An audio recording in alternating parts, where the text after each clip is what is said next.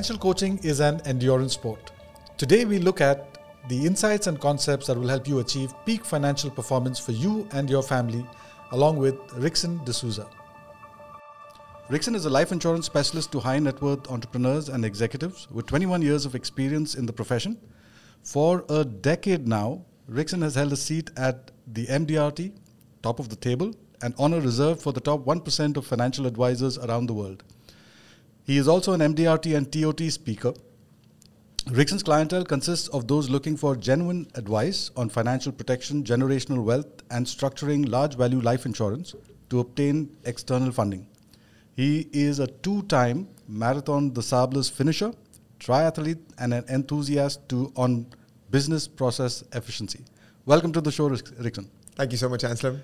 Um, there were a few things in that I did not I did not know. I didn't realize that uh, it's been 21 years for you in the profession. It sounds like a long time, yeah. uh, but they have been, I'm sure, 21 very exciting and memorable years. Absolutely, yeah. I think it's been a journey that began with me being unemployable on the first day that I got back to Dubai. This was October 1999. Uh-huh. I remember coming back to Dubai and um, realizing that I didn't want to do a a steady uh, eight to five or a nine to six job. Mm-hmm. And when I met my mentor at the time, uh, at, it was at 7.15 in the morning on October 17th. That was the only time he gave to see me. Okay. And he said, uh, you know, there's one thing about the life insurance industry. You can work any hours you want and you can uh, make as much money or as little money as you want. Uh, you just have to meet three people a day. Hmm. And I signed up. There you go. I think the rest is history. Uh, it's interesting. I mean, uh, we've gone through this so many times, and in conversations with regard to you know, you never come into the insurance business by choice. But for you, your family has been in the insurance business for a while.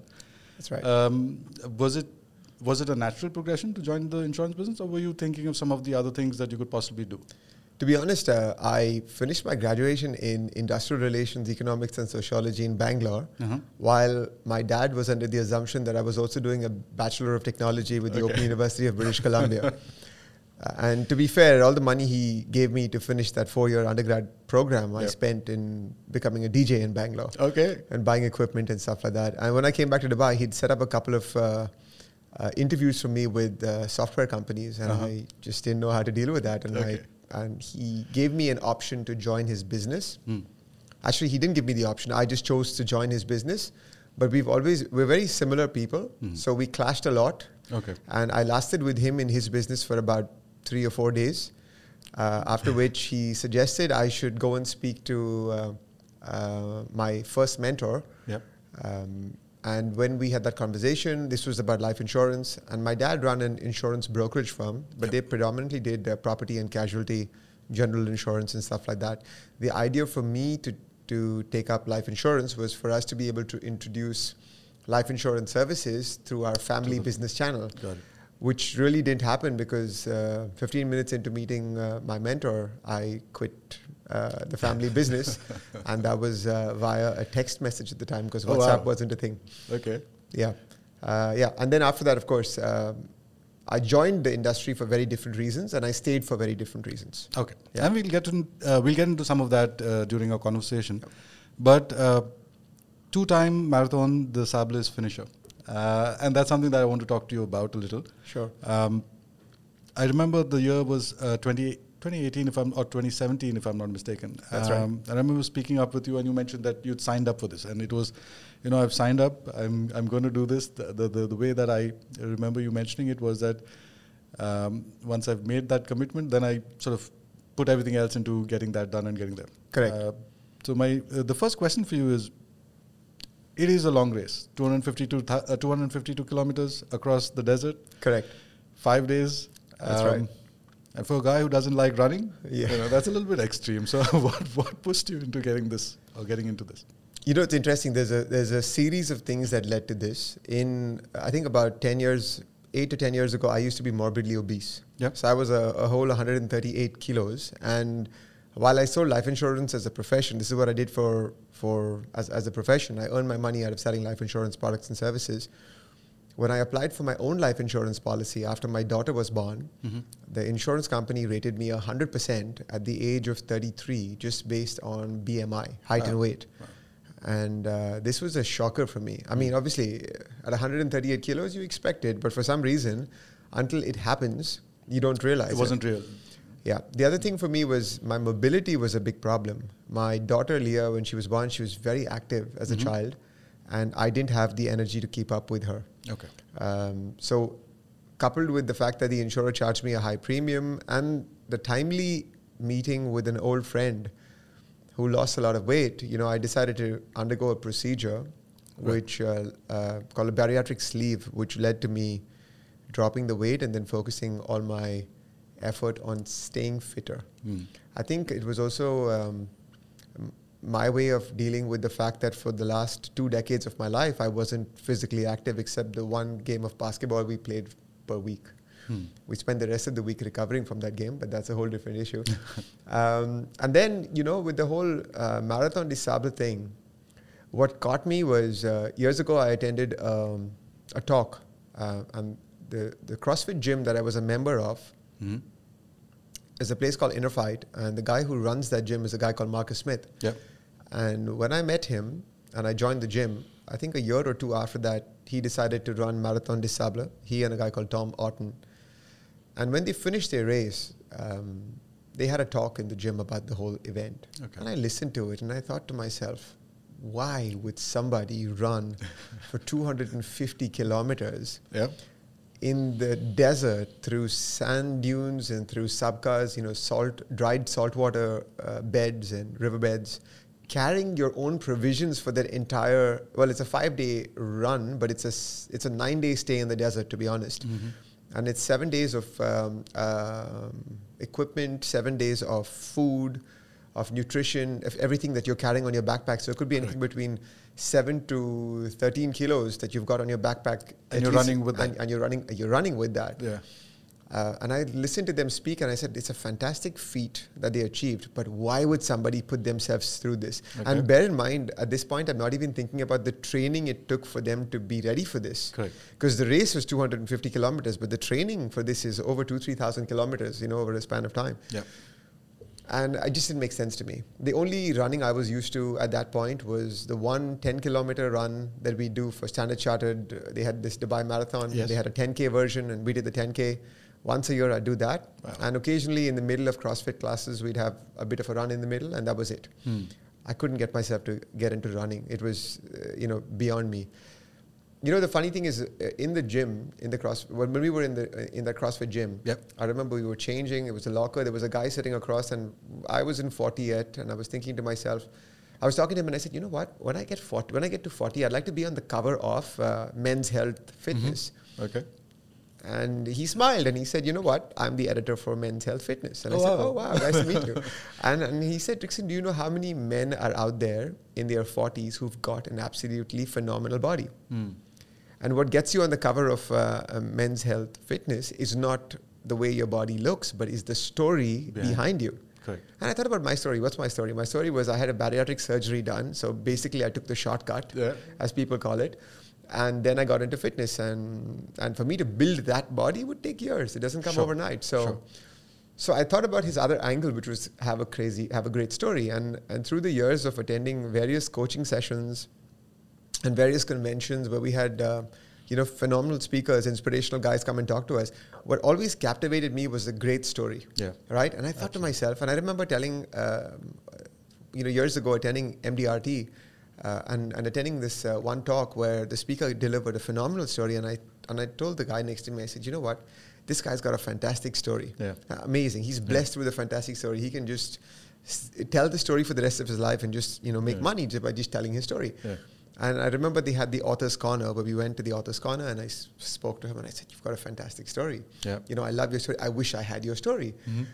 And he just looked at me and he said, Well, I can understand that your past Yeah. didn't have the story. Correct. But the future is the story for you to write. Hmm. It's a blank canvas. Absolutely. Paint it the way you want to. It's a book. You write what you want in it.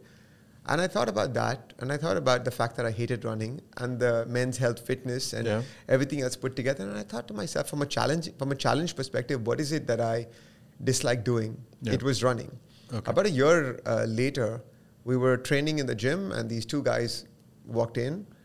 There were people that trained with us in the past, and uh, they had just finished uh, the Marathon des Sables, Mhm. and they looked like they were absolutely wrecked. Okay. Um, and we had a conversation, and I asked him, what, and he said, "Listen, this is what happened. We ran across the desert. I was on drip for three days because of dehydration. My shoes broke. My Hmm. my equipment gave way." And I said, "Wow, Yeah. what an adventure!" But I still thought to myself, "Why would you put yourself through this?" Sure. I came back home and I got into conversation with Sangeeta, my wife, and I said, you know, this is just stupid. These guys ran across the desert for 250 kilometers, and apparently a thousand people do this every year. And uh, she said, Rickson, it's not your problem. Hmm. Why are you stressing out so much about it? It's not your problem. It was their journey. Let them have it. Hmm. And I said, you're right. And I stepped into the room and I Googled Marathon des Sables, and the first sentence was, uh, the race pegged to be the world's most toughest foot race. Yep. I didn't even have to read the rest of it. I logged into their website, I registered, I came out of the room and I told my wife, I said, Sagi, I've, I've registered for the race. And she said, What? When is the race? And I said, April. And now we're in October. Uh-huh. And she says, You don't run more than 10 kilometers a year. Yeah. You're going to run 250 kilometers in five, um, in five uh, days, in Hmm. seven days. And I'll come back to this about coaching because Sure. there's a lot that has to do with coaching over here. But the goal was set, the deadline was set. It's like exams in school. You know when your exams are going to be. You have a syllabus. You know you need to be prepared by then. So my exam was going to be Marathon des Sables. It was in April. First week we were in October. I needed to now get a coach. I needed to now put in the time, the hours, the distance, and uh, and go ahead with that. Yep. So it's probably one of the most liberating um, experiences of my life, which is why I did it twice, I think. um, but yeah, that's the history on that. Um, certainly very interesting and a great story, undoubtedly. Um, so, what's going through your mind? You're standing at the at the start line. Uh, you know, you've got the whole desert in front of you. Um, the sun is uh, up in the sky, and uh, you know you hear the gunshot and you take off. So, how has life changed for you since that moment? we were always told, or all the blogs you read uh, and all the support groups you read for Marathon des Sables always tell you about an experience you're going to have which is unlike anything you've ever had before.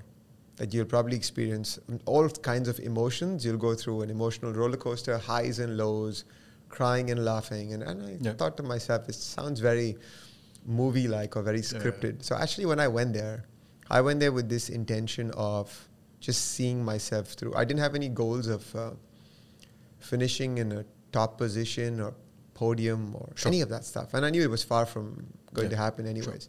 The idea was just to, just to have a great experience. The first time I did this, I went alone Hmm. because I like the elements. I like uh, camping. I like the outdoors. I like a bit of a struggle. I like doing you know DIY. I Correct. enjoy that kind of stuff. Correct. So for me, this was easy to deal with. The difficult part for me was the running. Hmm. Um, but we started, and I'll tell you, in that time, in those seven days that the race began, and now you're pretty much on your own.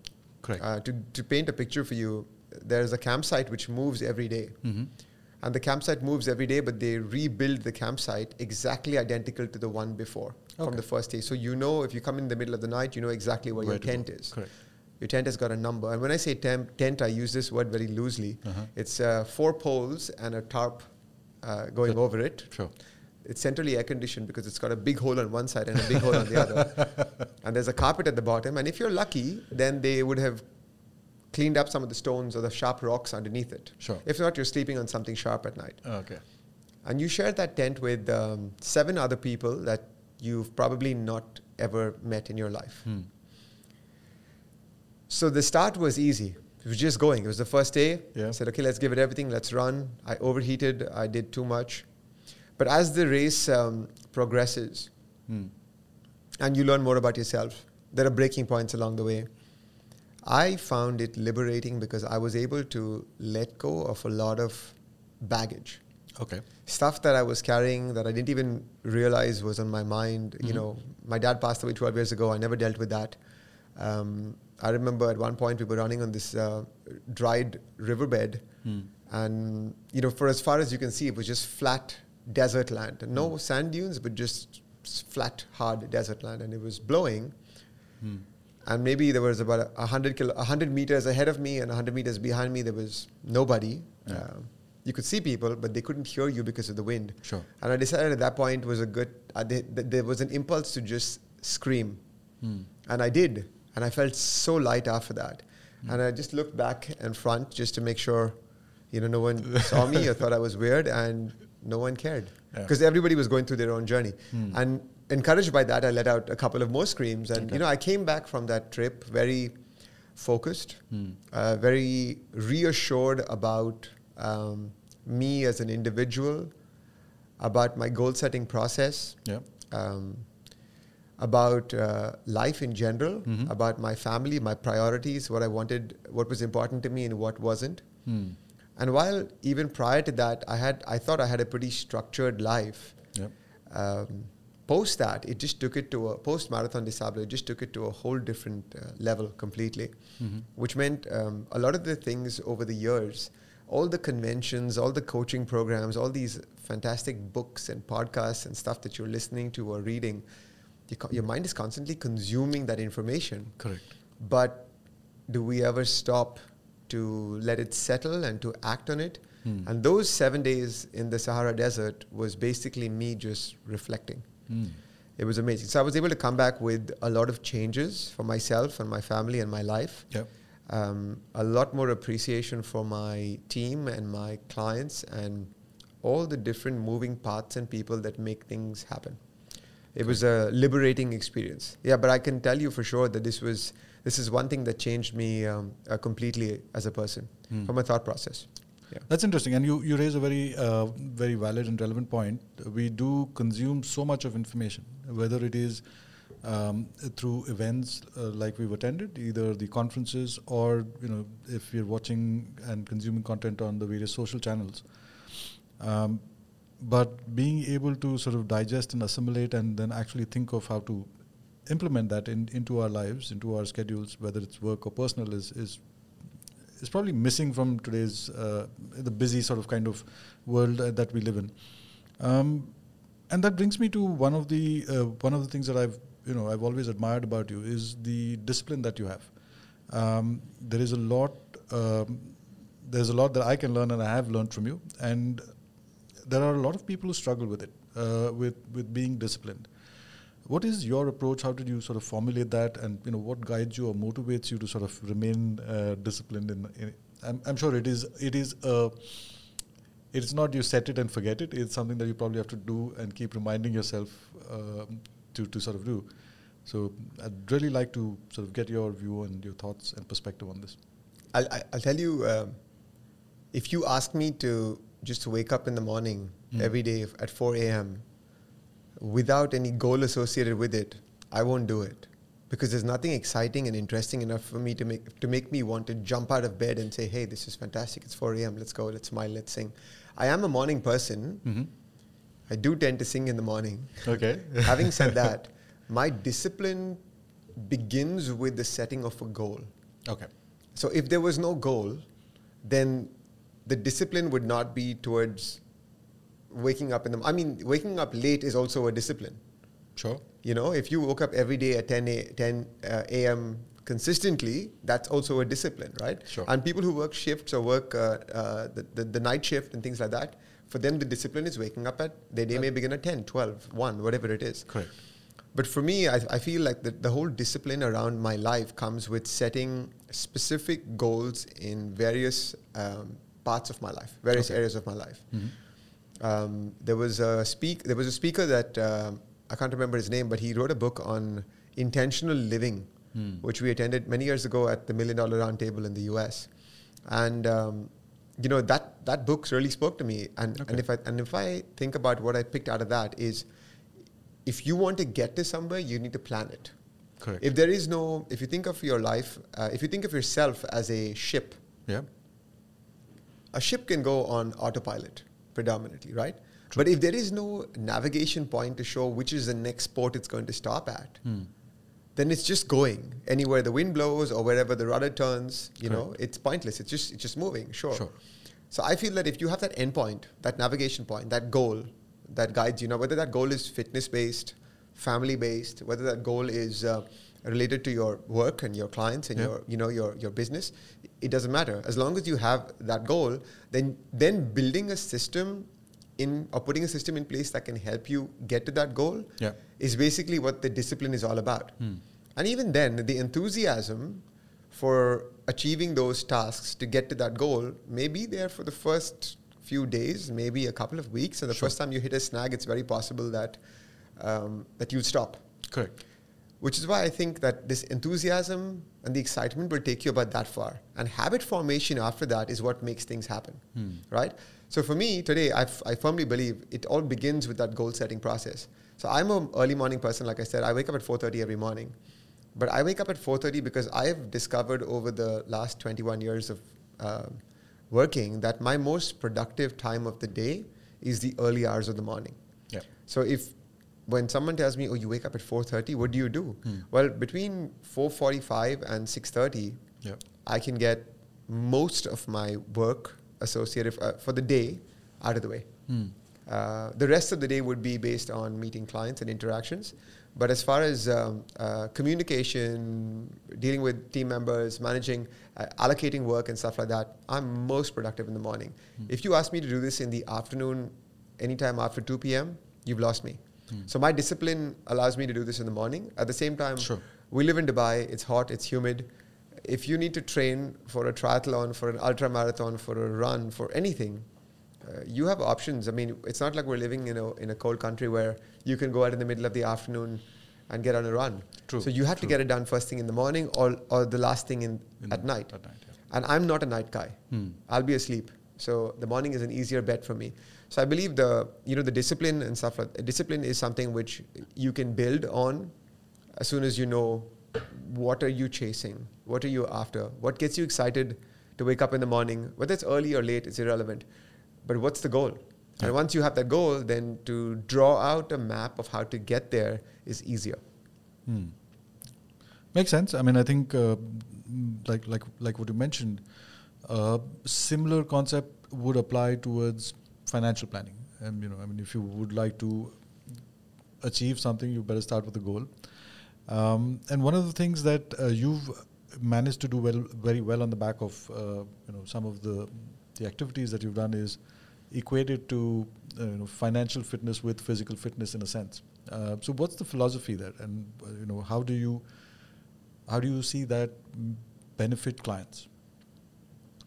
I think as it's true with uh, most parts of our life, I know we're in a day and age where instant gratification is available. Hmm. So if you post on social media, you're expecting a like, a comment, a click, a subscribe. And this is instant gratification. You constantly see people after they've posted. And Right. I've been a victim of this as well. Sure. Um, you're constantly refreshing your page to see how many people have liked it, how many people have commented, etc., etc. Correct. And this is instant gratification, but the reality is in life. I mean, if you think about the number of years you're going to spend or the number of days you're going to spend on this planet, Hmm. Um, there are a series of activities that can take you towards your longer term goals. Hmm. If you consider financial fitness, uh, sure, we all know stories of people who made that one investment at the right point in time in crypto or in property or in whatever else may be the case that just overnight the markets exploded and they made a ton of money and you know they made their millions, sure. But the reality is for the masses, it may not be the same case. Hmm. It has to be a long term approach. It'll, in most cases, require the guidance. Now, if you're an individual who can be, who's self taught, who can read blogs, who's got all the time in the world to listen to content, read blogs, activate things yourself, which Sure. is not the masses, by the way, but if Sure. you are that person, then you may not require a financial coach per se. You may not require an advisor Yeah. to help you take you through this journey. Because there are so many different points along the way, right? And as, as a young advisor in the market in 99, when I got into this, while I was talking the talk, I Mm. was 21 years old. Yeah, The reality is, what did I know about uh, financial fitness? sure. I, I didn't have uh, any expenses really. I was living at home with my parents. Yep. Food was taken care of, rent was taken care of. I needed to earn a commission, which would basically help me to go out on the weekend and have a good time. Yeah. That was really it. But if I think about myself today, 43 years old, I'm married. I have two children. They're 10 and 7 years old. Mhm. They are they've got school, so we've got school fees to pay. Yes. We've got to think about their college education and there's that to plan for. Mhm. If you want to give them a head start in life, there's the extracurricular activities. There's uh, from from a from a spousal relationship standpoint, we have goals as a couple that we want to accomplish. Mhm. As a as a team leader, I've got five people that work with me. I'm responsible for them financially as well. Yep. To my clients, I've got a responsibility. So there are so many so many things along the way that require me to plan for. Financially, if I think about it now, I'm unable. I won't be in a position to manage all of that stuff had I not planned it out properly. Hmm. You can't just wake up one morning and say, "Oh, my school fees are due tomorrow. Of course. I hope I've got X amount of money in the account." It Yeah. doesn't work that way. Correct. So you've got to sit and think about this. And as a journey, as you grow, you can either learn from the mistakes of somebody else. Mhm. You can use a coach, Yeah. or you can do again. Unfortunately, what the masters do is basically make those mistakes themselves continuously. Correct. But the journey uh, uh, with a financial coach or a financial advisor is a should be a long term uh, plan. Hmm. And the reason it's very relevant in the UAE because we live in a transient country. People Sure. come, people go. Yep. It's the same for advisors as it is for clients. Hmm. It's very critical that you identify that blueprint, Correct. you know, which you can always go, or your financial plan per se, which Yep. you can reflect back on whether Mm. the consultant is there or not tomorrow, Sure, whether sure. he's left the country, moved from here to, you know, Australia, Canada, Timbuktu. Sure. But you need to have some kind of a blueprint, some kind of a charted out map or a plan or a business plan Hmm. that shows you where you are right now, what are the various benchmarks in life that you want to accomplish, Sure. whether it's coming up with a down payment on a property, whether it's eliminating credit card debt, Hmm. whether it's being able to purchase a new asset, whether it's investing in equity markets, what Sure. your appetite for risk is, when is this money going to come out to you, how much money is required for education of your children, where would you like to retire? It's an endless conversation. Hmm. We've had clients with us for a period for as long as 21 years. Some of my uh, clients have been my clients for 21 years now. And we meet them anything between once a quarter to once a year, depending upon their requirement. Sure. But even for the people that have been my clients for 21 years, every time we sit and meet, it's still part of a journey. We're still Mm. talking about something else which is accomplished, that needs to be accomplished, and the other stuff that we listed out as goals, Yep. and where we stand or where we match up against those goals. Got so um, this is a moving target, and I think it's easier with a financial advisor Yeah. than it is trying to navigate through this alone. One thing I'd quickly want to say over here is most recently I decided to recruit the services of a uh, CFO, Mhm. a firm that basically helps me manage my finances. So essentially, what they do is they take all my statements, they figure out what's in, what's not. And, and then they have a conversation with me about budgeting, about staffing, about you know how much money I have access to, to if I need to increase anything with infrastructure and stuff like that. Mhm. And the most recent conversation I had with him Mm. was um, I said, Hey, would you like to help me with my own personal budgeting? Mm. And he looked at me and said, uh, But you're a financial advisor. Yeah. And in my head, the only analogy I could drop is I said, You know, even the world's best chef needs to come back home and unwind. Even he probably is going to order in or have somebody else cook for Cook him. for him, yeah. The reality is, even for a financial coach as myself, Hmm. I need the assistance of a third party to make this easier. Sure. I need somebody else to ask me the questions, make me think, where I can just give them the answers and they can draw up a plan for me. Yeah. So I think this is required regardless. And again, if I have to equate this with the world's best coaches Mhm. in fitness and endurance, Yeah. athletes, you know, triathletes and stuff like that, the world's best coaches have coaches. Absolutely.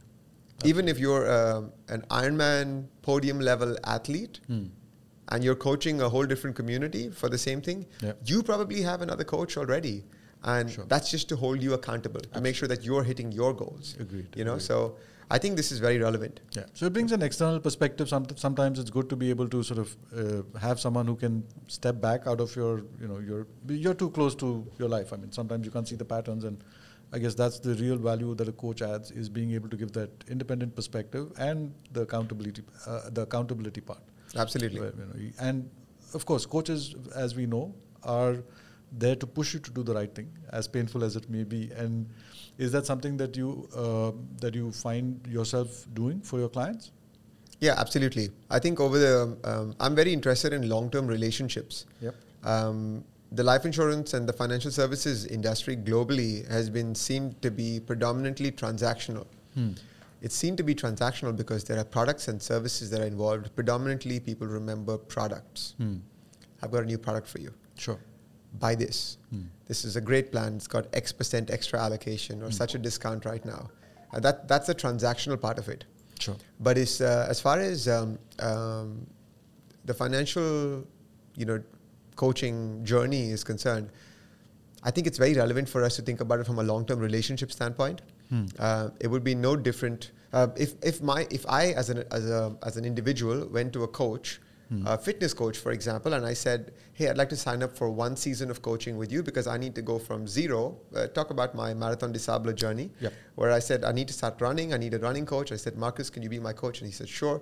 I'm going to coach you for the next six months to get to um, Marathon des Sables." I finished Marathon des Sables, and I realized that I was done with that goal for now. Sure. So we didn't renew the contract for coaching because that goal was accomplished. Think about the financial journey that you have and the various goals along the way. Hmm. Now, whether it is an individual who's a coach for you or multiple individuals, until you've completed that journey hmm. completely, Sure. you've hit all those targets that you'd set out for yourself, whether it's financial stability, financial freedom, um, uh, a parallel income, taking care of your lifestyle, whether it's uh, taking care of estate taxes or education planning for your children, retirement. It could be simple, it could be complex, but until you've checkmarked all those boxes, you will still require some form of coaching, some form of advisory. And whether it's with one coach or multiple coaches, whether they have changed along the way, it's irrelevant. Sure. The fact of the matter is, you still need that individual or that person or that guiding light hmm. uh, that can actually help you accomplish this and hold you accountable. There is, in my opinion, a percentage of people, a very, very small percentage of people hmm. that are absolutely self managed hmm. and can do this for themselves without a problem. Sure.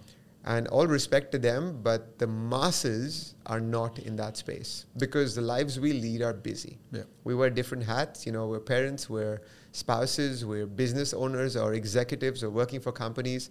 Uh, we're children of, you know, we're siblings. We've got Yeah. so many different roles to play. And after you finish with all of that uh, and you've given yourself enough time to rest, there may be very little time left. Uh, or the decision making ability that your brain allows you for will be far lesser Correct. Uh, to accomplish these goals. goals. So it's best to outsource it. And it's extremely, it's an extremely important part, part of our lives. And, uh, Absolutely. you know, it, des- it deserves the, the care and attention that you'd like to give because that's what makes uh, both the family as well as the personal uh, f- uh, things work on the personal front as well. Um, Absolutely. what are so i'm going to get into a little bit more with regard to clients and finances um, you know you you of course you work with many business owners entrepreneurs um, a diverse set of uh, clients right from the time that you've started off your career. I mean you've not it's not been that you know suddenly you've come in and you've started working with uh, with a particular segment of uh, clientele but you've also grown through that journey.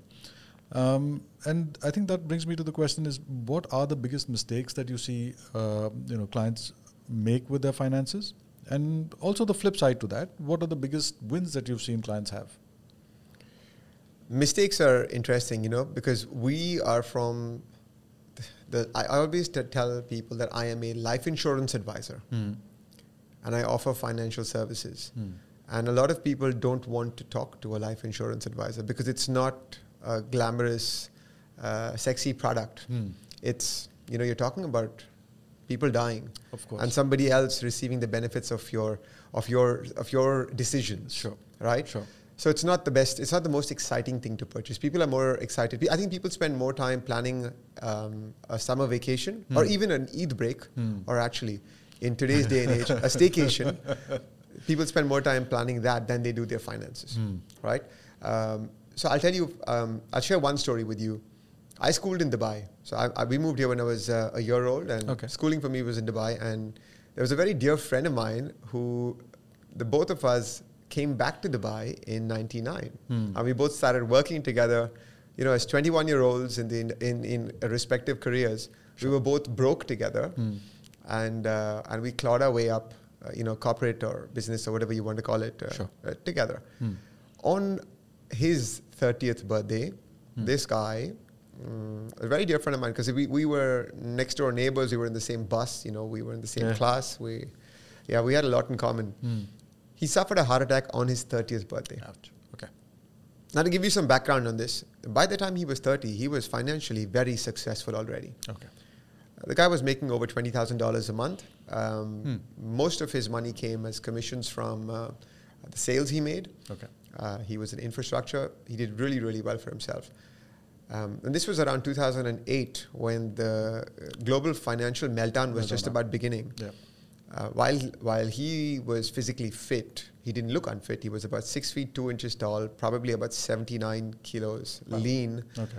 On the ex- on the outside, he looked absolutely fine. Yeah. But on his 30th birthday, he suffered a heart attack, Hmm. Mm, and he was rushed to the hospital. Our friends who were in Dubai, who schooled with him, all went together to see him. I'll never forget there was a f- there was a South African doctor who saw us enter, Yeah. and he said, um, "You know, out of all the people that have uh, come in to see him, Mhm. he was the last person I would peg to have this heart condition." Correct. And at that time, m- mind you, I was at my morbid, uh, my, my morbidly obese Sure, best. sure. Um, and the three of us that went to show him looked like we should have had a heart attack before him. Sure. Um, now, I'll, I'll rewind to nine months before this situation occurred. I had a conversation with him. Like I said, we were all good friends. We've known each other for a very long time. We had a very easy relationship. And when I approached him many years ago, saying, "Hey, listen, dude, you need to buy your set your life insurance and savings and investments in place," by 30, he was already a father of a four-year-old. Correct. Uh, he was also the single. He was a single uh, income earner in his family. He had Mhm. a he had his a wife Okay. that depended on him financially, and Mm. his parents, his aging parents, Okay. and they lived um, uh, in between Dubai and Sharjah. Uh, he b- he found the right place that was cheaper on rent Sure. and nice big place. He Yeah. drove to work every day. He finished after a 12, 14 hour workday, came back home tired and exhausted, and this was his life, six days a week, five days a week. Hmm. When I approached him to get his insurance in place, Hmm. I based it on his income and the fact that he had to support four people. Hmm. He had a budget in mind. The budget in mind that he had for himself was roughly about $2,000 a month at the time. Sure. And he said, Rickson, whatever you do has to come into $2,000 a month. We Mm. need to figure out savings, investments uh, for, my, for the education of my child, for my retirement, as well as for you know, any life insurance if you think it's required. Okay. And I put a proposition together for him based on his um, um earnings, based on his expenses. Yeah. And we put in place a half a million dollar life insurance coverage Mhm. with a quarter of a million dollar critical illness cover in place. Hmm. When I met him, and the total budget for everything put together was inside the 2000 US dollars. Sure. So when I had the presentation done to him, he looked at it, he reviewed it, and he told me, I'm okay with the $2,000 a month, but you know how we're spending $500 on the life insurance product and Hmm. the uh, 1500 on the savings and investments? Can we switch that up? Can we do 200 or $250 a month on the life insurance and Hmm. can we put the rest in the savings and investments? Mhm. Because I want to see my money grow. This life insurance, I mean, come on, I'm 29 years old. Hmm. Do I really need it right now? I've got a company group policy, I've got medical insurance, you know, Sure. everything was discussed. And my, um, the error I made Hmm. uh, in that situation is I did not want to disturb or disrupt an age old friendship. Hmm. If this was not a friend of mine, I would have been a lot more aggressive with that pitch and I would have told him exactly why he should and shouldn't do it. I feel that on that day I failed because I didn't um, tell him exactly why. Yeah, Yeah. absolutely. The decision is always going to be the Of client's. course, of course. But I don't think I did a good enough job of telling him why he needed to keep that proposition the way it is. Nine months after that is when he had the heart attack. Yeah. He purchased before that a $200,000 life cover with a $100,000 critical illness. Hmm. And the insurer settled his critical illness claim in a span of seven days, which Hmm. was instant, really.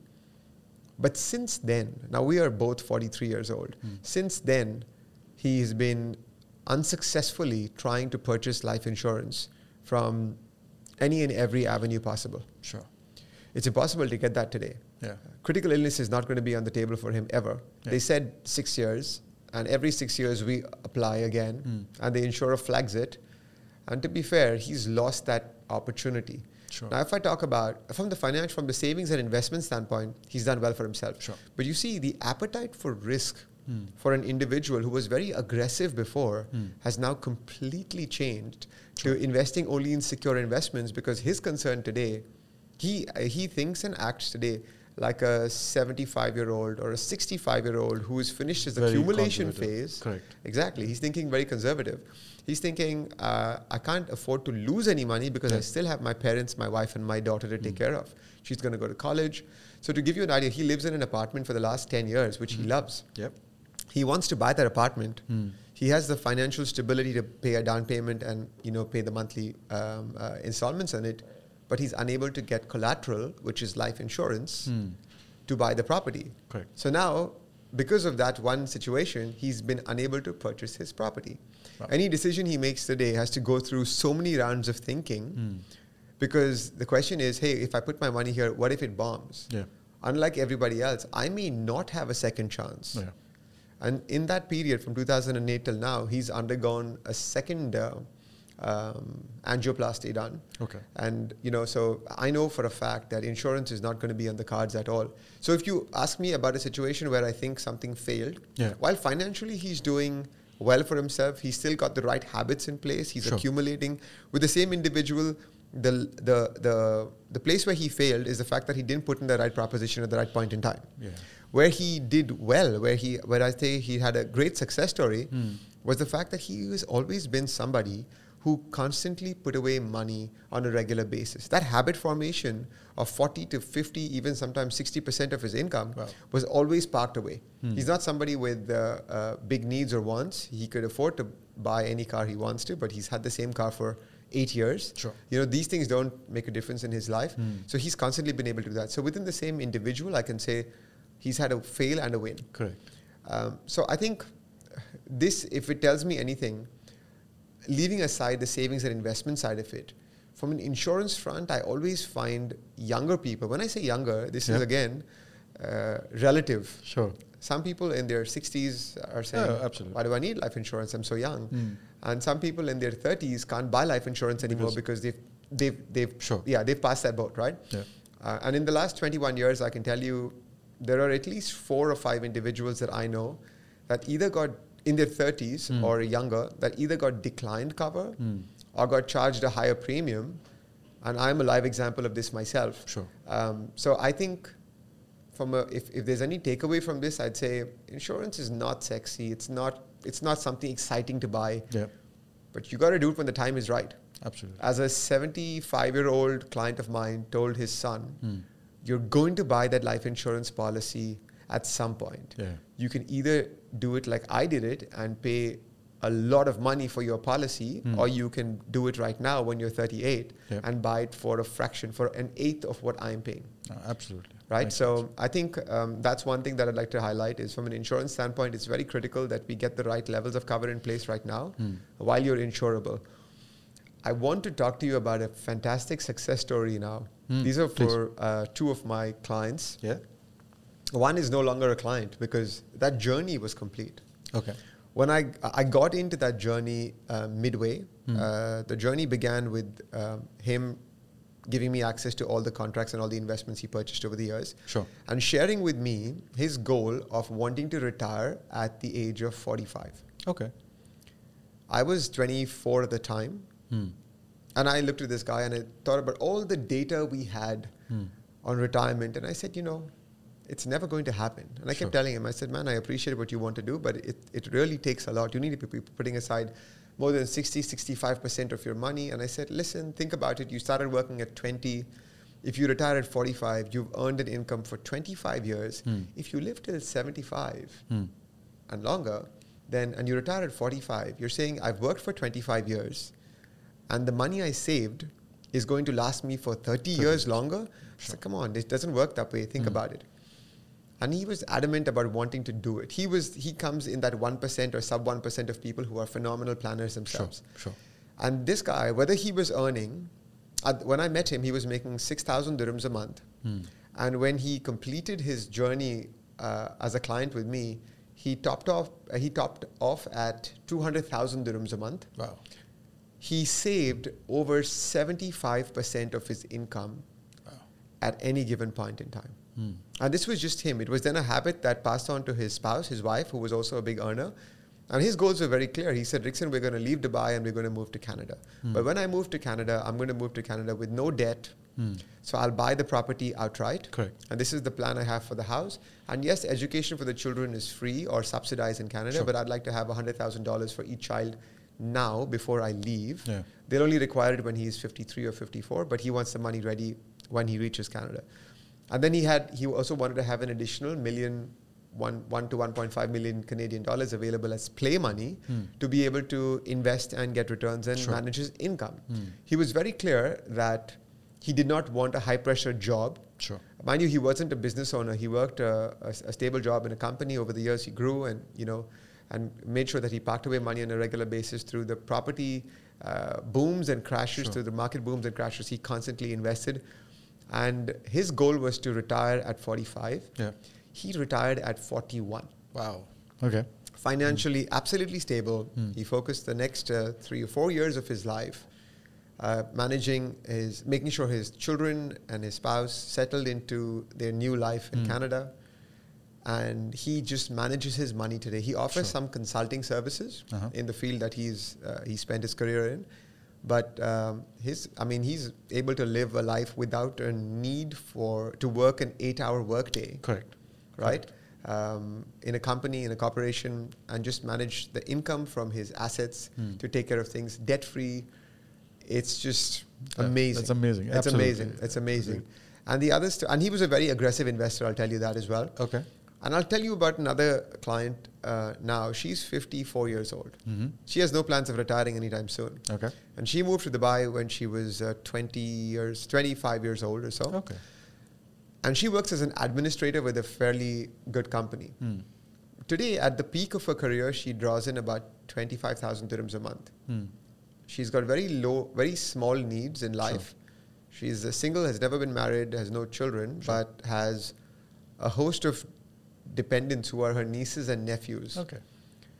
And when I first met her, I got introduced to her by a banker who said, Someone's managing her portfolio, could you give it a look over? Hmm. And I saw her portfolio, and she had invested everything into aggressive equities, stocks and shares, leveraged portfolios, Mhm. things where the risk could be really high. And we Sure. sat down and we spoke about her goals in life Yeah. and where she wanted to retire and how much of money she would require at retirement. And when we saw her needs were so meager, Hmm. And her asset base was already so cash rich Hmm. that even if she removed all her money out of these aggressive portfolios and dumped them into an into a fixed deposit that only gave her a 1% return per annum Hmm. she could retire today Wow. Okay. so this client again was not a client of mine i got in on the action just to help her plan her finances Sure, out sure. and we restructured her entire portfolio to go into just low risk portfolios because she didn't require to have leveraged uh, equities and you know Correct. and stuff like that and Correct. it's just a fantastic thing to see today because she can call it quits today Hmm. she can base it on her mood Yeah. I'm not saying it's a good thing to do that, but Sure. she can if she wanted to. If she said, "I'm having a bad week at work, I need to take the next three months off," Hmm. She could do that today Yeah. without having to worry about, you know, how will the lights stay on? Of course. How am I going to eat? All that's taken care of. Hmm. So that financial independence, I, I think that that's what I mean by financial independence is when either a parallel source of income Hmm. can basically take care of all your expenditure Yeah.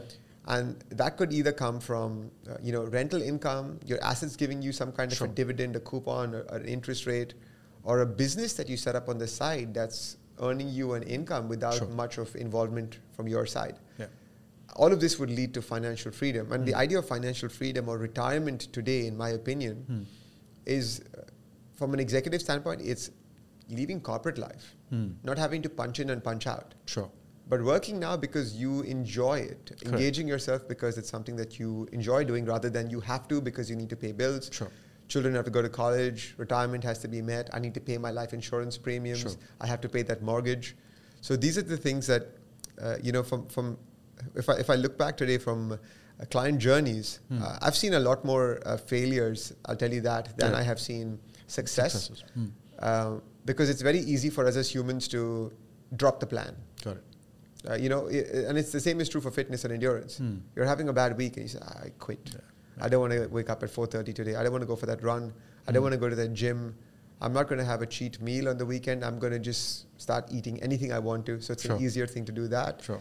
than it is to stay the course. Absolutely. But people who've stayed the course and have planned their course out well in the beginning, Hmm. you know, like endurance, Yeah. they'll be peaking, Oh, of course. you know, so Of course. yeah. Yeah, no, uh, uh, fantastic uh, stories. I mean, really inspiring as well. Uh, it gives hope uh, to a lot of our listeners. I ho- I'm, assuming um, to be able to sort of work and walk down that same path. Um, yeah, I want. So I just want to add one uh, thing to that, and you know that's something that uh, uh, when you mentioned, you know, very often uh, some of the times we will f- fail in what we're doing. So you know, we, we tried something. We said we're going to uh, save X amount a month, and we've done it for a month. The next month, it's not happened.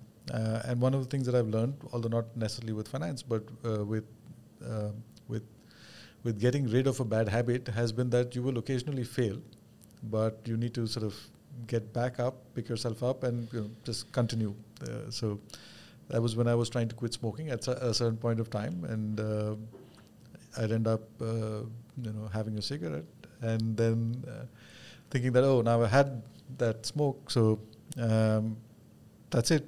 But I realized that no, I need to be able to forgive myself for having that had and broken that, and then just pick up again and say, you know what, I'm not going to do it again. It's it's it's fine. Absolutely. Uh, yeah. So I think that that works with uh, us and our plans as well in financing uh, in finances as well. If we've not made that payment in a month, that's not the end of it. Uh, continue working on that plan and working that plan.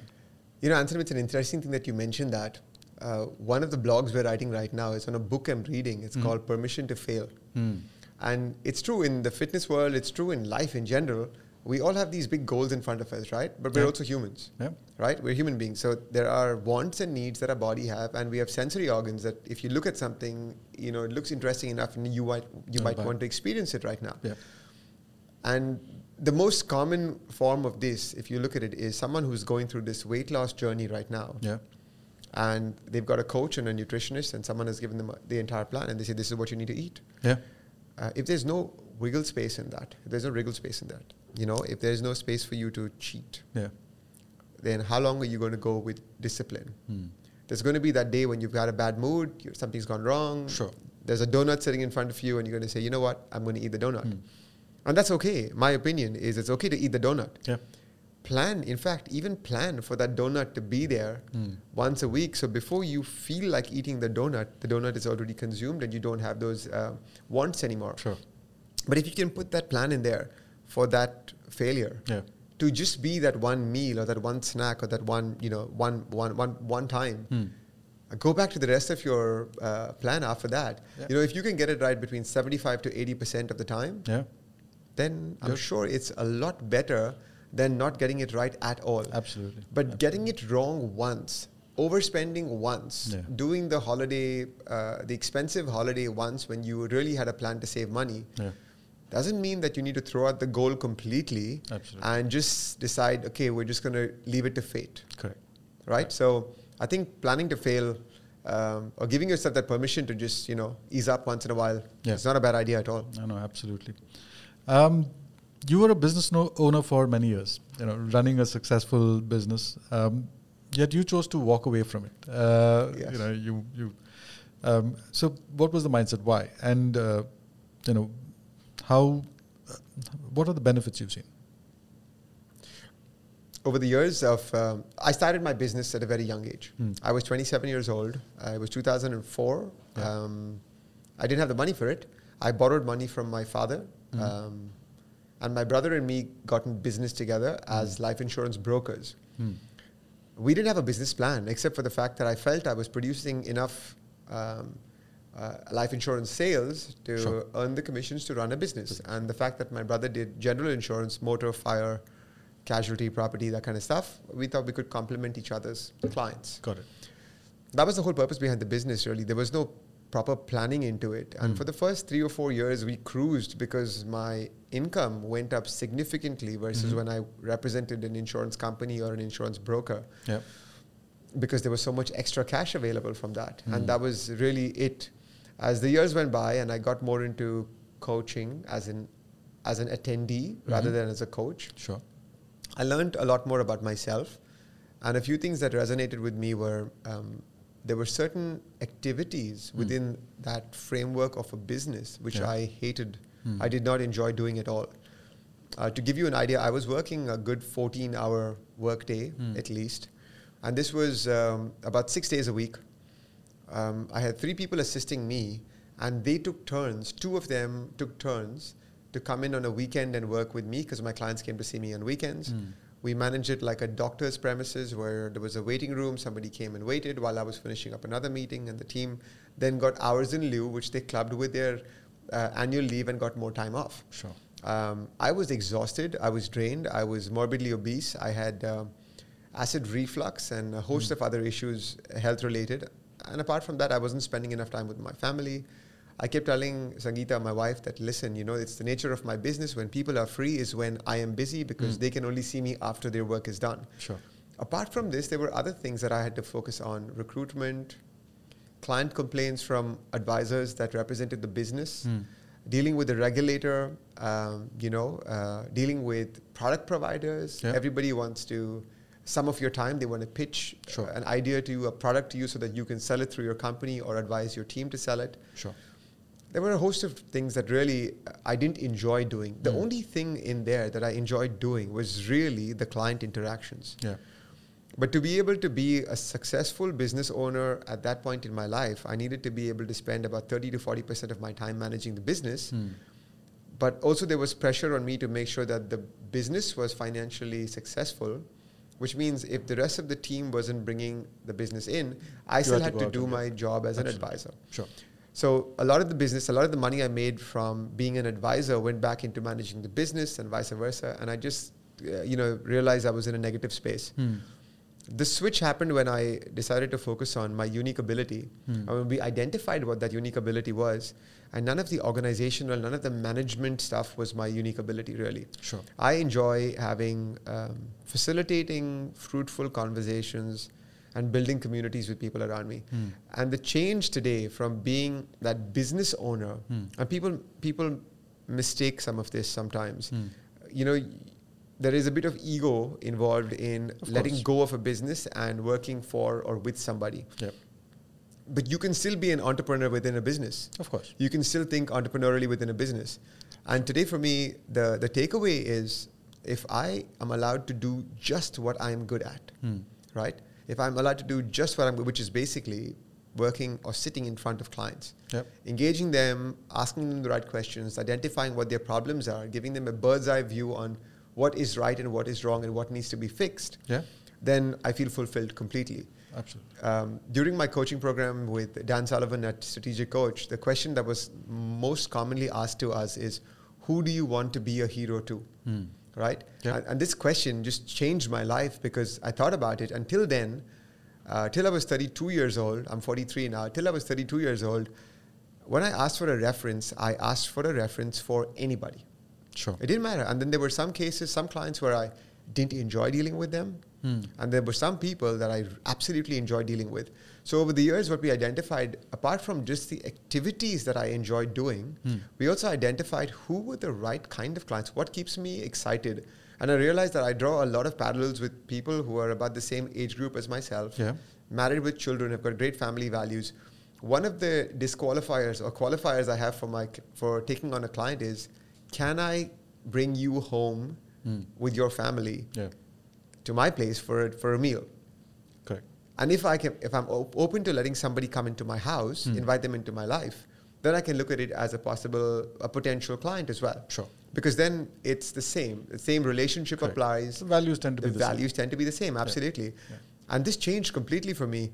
I club that with what happened in Marathon des Sables as well. Mhm. The focus then, post uh, uh, unique ability, who do you want to be a hero to, letting go of the business. Yeah. And when I let go of the business was about the time when I signed up for Marathon des Sables. I was Mhm. about seven months into Yeah. Continental when this whole thing began. Yeah. And um, uh, to be honest, all of that put together just made me realize more and more that my business relationships and my personal relationships can't be two different things. Sure. It needs to be the same audience. Got it. The people that I want to bring into my life as a client are the same people who I would like to welcome into my life as an as, as a personal relationship as well. Yeah. I- It couldn't be one or the other. Mm. Well, it could be personal and not business, and I'm Sure. okay with that. Sure. But I'm most comfortable talking to people who I can think, who I think I can have a long-term relationship with. So letting go of that business and being able to sit uh, within the organization, which is Continental, Sure. that allows me to do just what I want to do Hmm. and not have to worry about the other elements, you know, Sure. uh, that I'm not really good at, to be honest. Sure. It's fantastic. It's changed my life in the sense that I was working 14 hours a day, six days a week. Today, to be honest, on a busy day, Yeah. I'd put in about three hours Hmm. of work. Hmm. And the goal has been to scale back to three days a week. Hmm. I'm currently, honestly, on a four day per week, and we tried a three day per week, and then of course we all know. Uh, COVID rocked our world. Yeah. Uh, but to be fair, if it happened in the first attempt, then it would have been too simple. Hmm. So we're working towards reducing the number of um, days that we work Yeah. and trying to work in those three or four days Hmm. more efficiently Yeah. and more effectively. Yeah. So letting go of the business today, in hindsight, if you ask me, would I do it again in a heartbeat? It's a Mm. it's a no-brainer. Sure. Uh, just the freedom it's given me to do whatever I want to. Sure. Financially, it's made things a lot better for me. Uh, uh, even as an individual, with my family life and my all the other goals that Yeah. I've accomplished over that four or five year period now, has only come as a result of me letting go of something. It. I'm a big fan of uh, Marie Kondo's uh, Yeah. uh, book on decluttering. Uh-huh. And this is uh, something that we have to do in our life with our activities as well. So for me, decluttering in that sense was letting go of those activities. And as a result, even those, there were two businesses, letting go of both of them. Sure. So that I could just focus on this and be more productive and more present. Yeah. It's more intentional this way. Got it. And one of the things that you mentioned is that you sort of moved from working uh, maybe a five, six day week to a four day week at, at this point of time. Has uh, have have your objectives also reduced or uh, have they increased? It's an interesting one. And, and to be honest, as, uh, as human beings, we can want and want and want. Sure. Uh, and it may never be enough. The goals have changed. By that, I don't mean that they've become smaller. Yeah. But uh, earlier, the goal was to make X amount of money Hmm. at any cost. Hmm. And that, if you think about it, is, is really not that difficult. Sure. Because you could really go out there and you could say, I'm going to work 18 hours a day. And just by working the extra eight, the extra 10 hours than the next person, I can make more money. Hmm. Sure. Hmm. The goal for me today is still to make more money. Yeah. And every year we, we, you know, sometimes double that uh, uh, goal. Yeah. But the goal is to be able to do that within the confines of those rules that we set. Sure. For instance, if I said today we have X amount that we want to make this year, it would mean so one of the rules we've put in place is we will only onboard 12 clients this year. Hmm. That's a big rule for us. Yeah. Those 12 clients are very defined that we are only um, engaging people who are, for instance, 10 of the 12 clients are going to be entrepreneurs, Yeah. married with children between the age groups of 38 and 57, Hmm. right? Um, there's a net worth associated with that that we want to deal with. The challenges have to be very specific, and the rule is I need to be able to bring them home to my family. Correct. If any of these things don't uh, match up, we're not taking that client on. Right. So for me, the challenge today is to be able to do those numbers, those constantly increasing numbers, hmm because I'm ambitious, Yeah.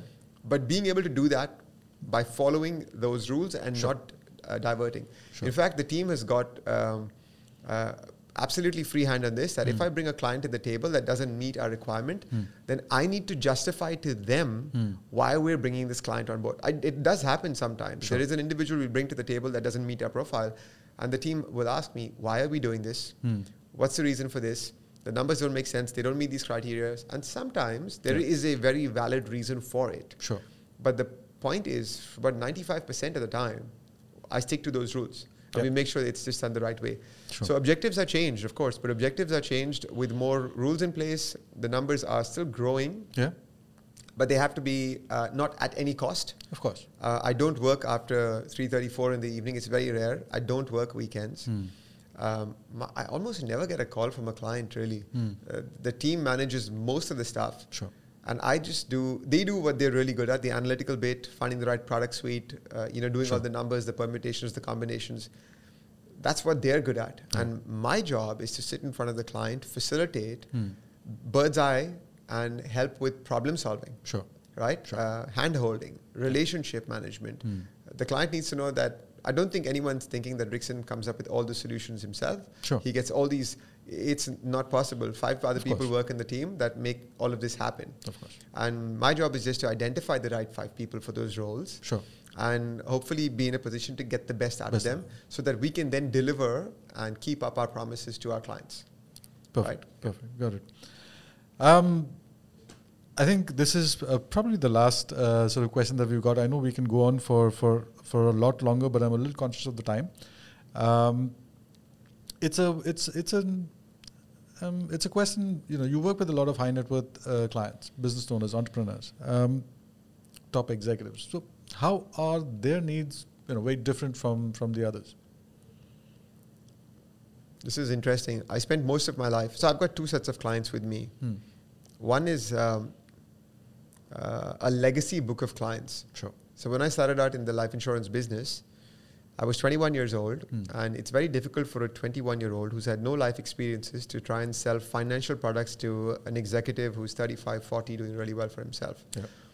So, needless to say, my first few clients uh, for the first three or four years were really people who were 21, 22, 23 years old. Hmm. These were uh, retail operation staffs that worked in uh, malls, Sure. And they had free time in the morning. I'd sit and talk to them about their financial needs and get propositions put in place. Yep.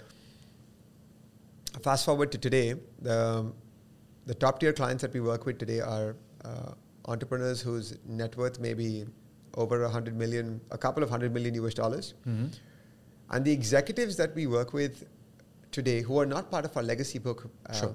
Are still executives whose household income is between 750 to about a million US dollars Hmm. a year. Hmm. So fairly high up on the income earning scale. Everyone's got similar problems, Yeah. right? But we wrote this document uh, about these two sets of clients, and that was the dangers, opportunities, and strengths. Sure.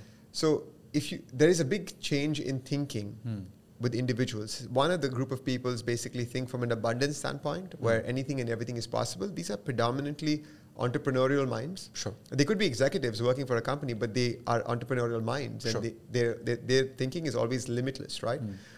And then you've got people who think from a um, from a side of um, limitations, Hmm. scarcity, Mhm. right? They're at the beck and call of their business, business owners, companies, stuff. There are rules in place, and they can't break those rules. Sure. And they, while uh, you know, if you're married with children, you've got similar things to plan for. You're thinking education for your children. You're thinking retirement planning. You're Sure. thinking I need to buy that house. Sure. These are some similarities. The goals may be similar. The methods that uh, they may choose to get to those goals may be different. Hmm. If I can make a big distinguishing, uh, a big difference between a differentiation between entrepreneurs and, and executives, Hmm. if you're an executive working for a large Fortune 500 company, Sure. you probably have more access to financing options Hmm. than an entrepreneur. Entrepreneurs are usually True. seen as high risk. Of course. Yeah. And if you're an SME owner that's not crossed over into being a corporation yet, Hmm. then you know if you have to secure financing from banks, you're not their first pick. Sure. They'd rather pick uh, an executive who works for a Fortune 500 company, uh, you know that earns a good salary. The company is listed, everything is backed, and everything is you know they've got the right credit ratings. Sure, Yeah. let's all, let's give him more money. So financial tools are the first thing. Hmm. A lot of these uh, institutions, a lot of these larger um, companies, you know, whether they are private banks, whether they are um, uh, energy companies, whether they are, you know, uh, Sure, any of the larger, sure. any of the big big firms, pharmaceutical firms, their employees enjoy that Yep. access to a lot of capital Hmm. uh, in form of borrowing and, le- and, lending. Uh, however, having said that, their time is not their own. Hmm. The biggest issue I've seen with executives that work for companies now, this is big and big or small, is timing is a big problem. Correct. They are usually at the beck and call of their Sure. The companies, organization. the organization. If there is a need, you need to be there. Absolutely. And if you don't want to be there, the world has become so uh, competitive today Hmm. that people are replaceable. It's very rare today to find an individual um, in the even in the Gen X or the millennials and lower Hmm. who've been in the same organization for five, ten years. Sure. It's a rare thing. Yeah. People move. People constantly change. I'm not saying it's a Of good or a bad thing, but the fact is the market's very competitive. Sure. There's a lot more people out there looking for jobs than there are jobs. Sure. So people who work in, as executives in companies, uh, whether big organizations with big roles or small organizations, they're constantly at the beck and call of their organizations. Sure.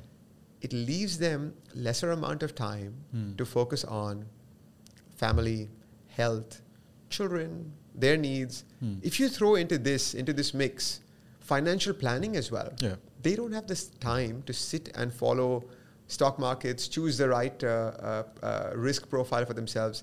I'll, I'll, I'll explain this better with one of with a case study for one of our clients. He was a financial planner for one of the largest sporting companies in the world. Uh-huh. And ever since he took on that role of a CFO of that organization, that institution did really, really well for itself. Hmm. He roughly got on about 80 to 100 flights um, a year, Mhm. uh, traveling to all parts of the world, managing things. and negotiating very hard with the banks and the financial institutions, investing money for that company in the right manner. I got introduced to him through uh, one of the advisors in the business that I ran. Hmm. And when I had a first conversation with this guy, I knew of him already from the media and stuff like that. And I, I, my assumption over here was Hmm. his finances are going to be on point. Yeah. What can I possibly have to offer this guy Sure. who turned the fortunes of this large company around? Hmm. And when, he, when we sat together and we spoke about things, his personal finance was a mess. Hmm.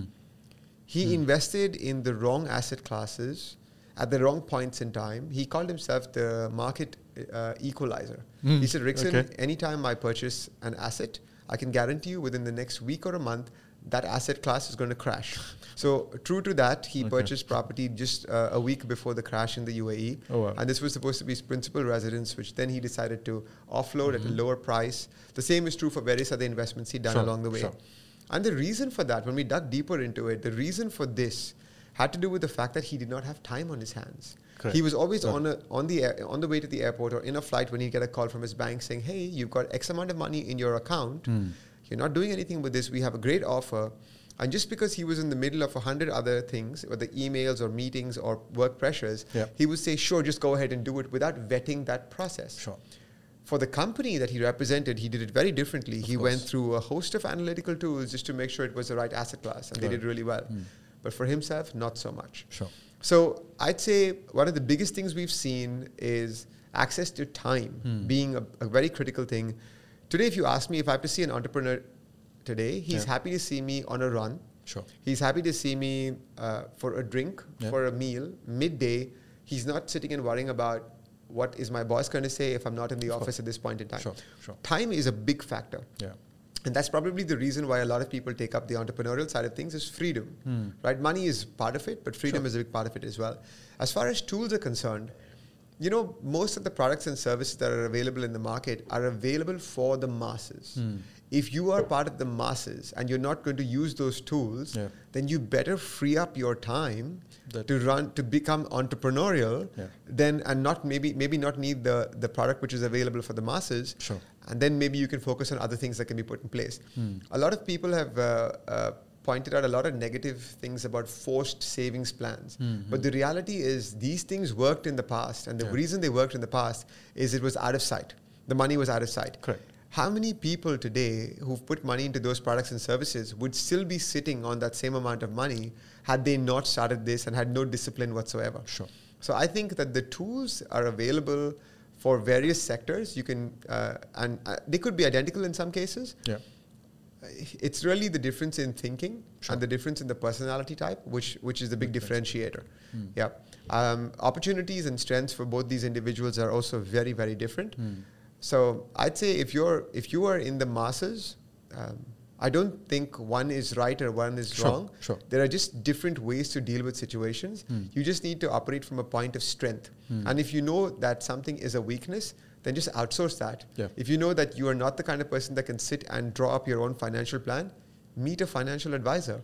You know, and if you know that you're not someone that can manage your food properly, Yeah. meet a nutritionist. Absolutely. If you're not going to go into the details, and we have clients like that, by the way. We have clients. I remember having a conversation with a young guy who was in his uh, uh, mid 20s, Hmm. who, when I first met him, uh, his biggest joy was to tell me about how he purchased a new Golf GTI and it was his dream car. Um, when I met him at that point in time, he had no savings. Uh, he wasn't married, had had no children. He's married today, has does have children. He's about 10 years uh, older now Hmm. from, from when we first met. But today he has saved up. He's still an executive that works for the same company for the last 10 years. Sure. Today his uh, net worth is over a million US dollars. Hmm. About 70% of this came from regular savings. Hmm. You know, so uh, that's a huge client. That's a huge victory for me Of to see someone go through that. Uh, prop. And today, Sure. having access to that money allows him to invest lump sums of money into you know more uh, better opportunities Sure. by timing things you know getting a little more risky with that because he knows he's got the backing of so much of security and guarantees Sure. so i'd say you know mindset is a big thing but just know what you're good and you're bad at Hmm. and outsource the stuff that you're weak at just uh, focus on your strengths over there Fantastic advice and uh, really, really interesting conversation, uh, Rickson. Um, it's been a pleasure having you on. Um, and to our audience, uh, if you'd like to share how they can either get in touch with you, uh, uh, follow you, uh, where are you on social? So I'm, I'm very active on uh, LinkedIn. You can just look me up as Rickson D'Souza and you'll find me on LinkedIn. We've, Mhm. we've written a lot of case studies and articles on there that can talk to you about what's going on from a financial standpoint for the average Joe, the high net worth individual, the high income executive as well. Mm-hmm. Um, I'm also very active on uh, Facebook as well as um, Instagram. Mhm. You can search me under Ask Rickson Okay. um, at, on Instagram. And on Facebook, Rickson D'Souza should suffice. I doubt there are too many people with that name. uh, and we also have a website. If you just uh, Google Rickson D'Souza, you'll get my website as a first hit probably. So that would be Perfect. good. Yeah, those are great places to reach me at. Perfect. So yeah, if you've uh, got a question for Rickson, drop him a message, uh, and I'm sure he'll be happy to uh, answer and get in touch with you. Uh, Rickson, thank you. It's been a pleasure hosting you, and all the very best. Uh, and we'd uh, definitely love to hear of the next time you're planning to uh, get out in the desert and uh, take a really long, long run. For sure. Thank you for having me. Thank you for having me. This has been a fantastic day. Thank you.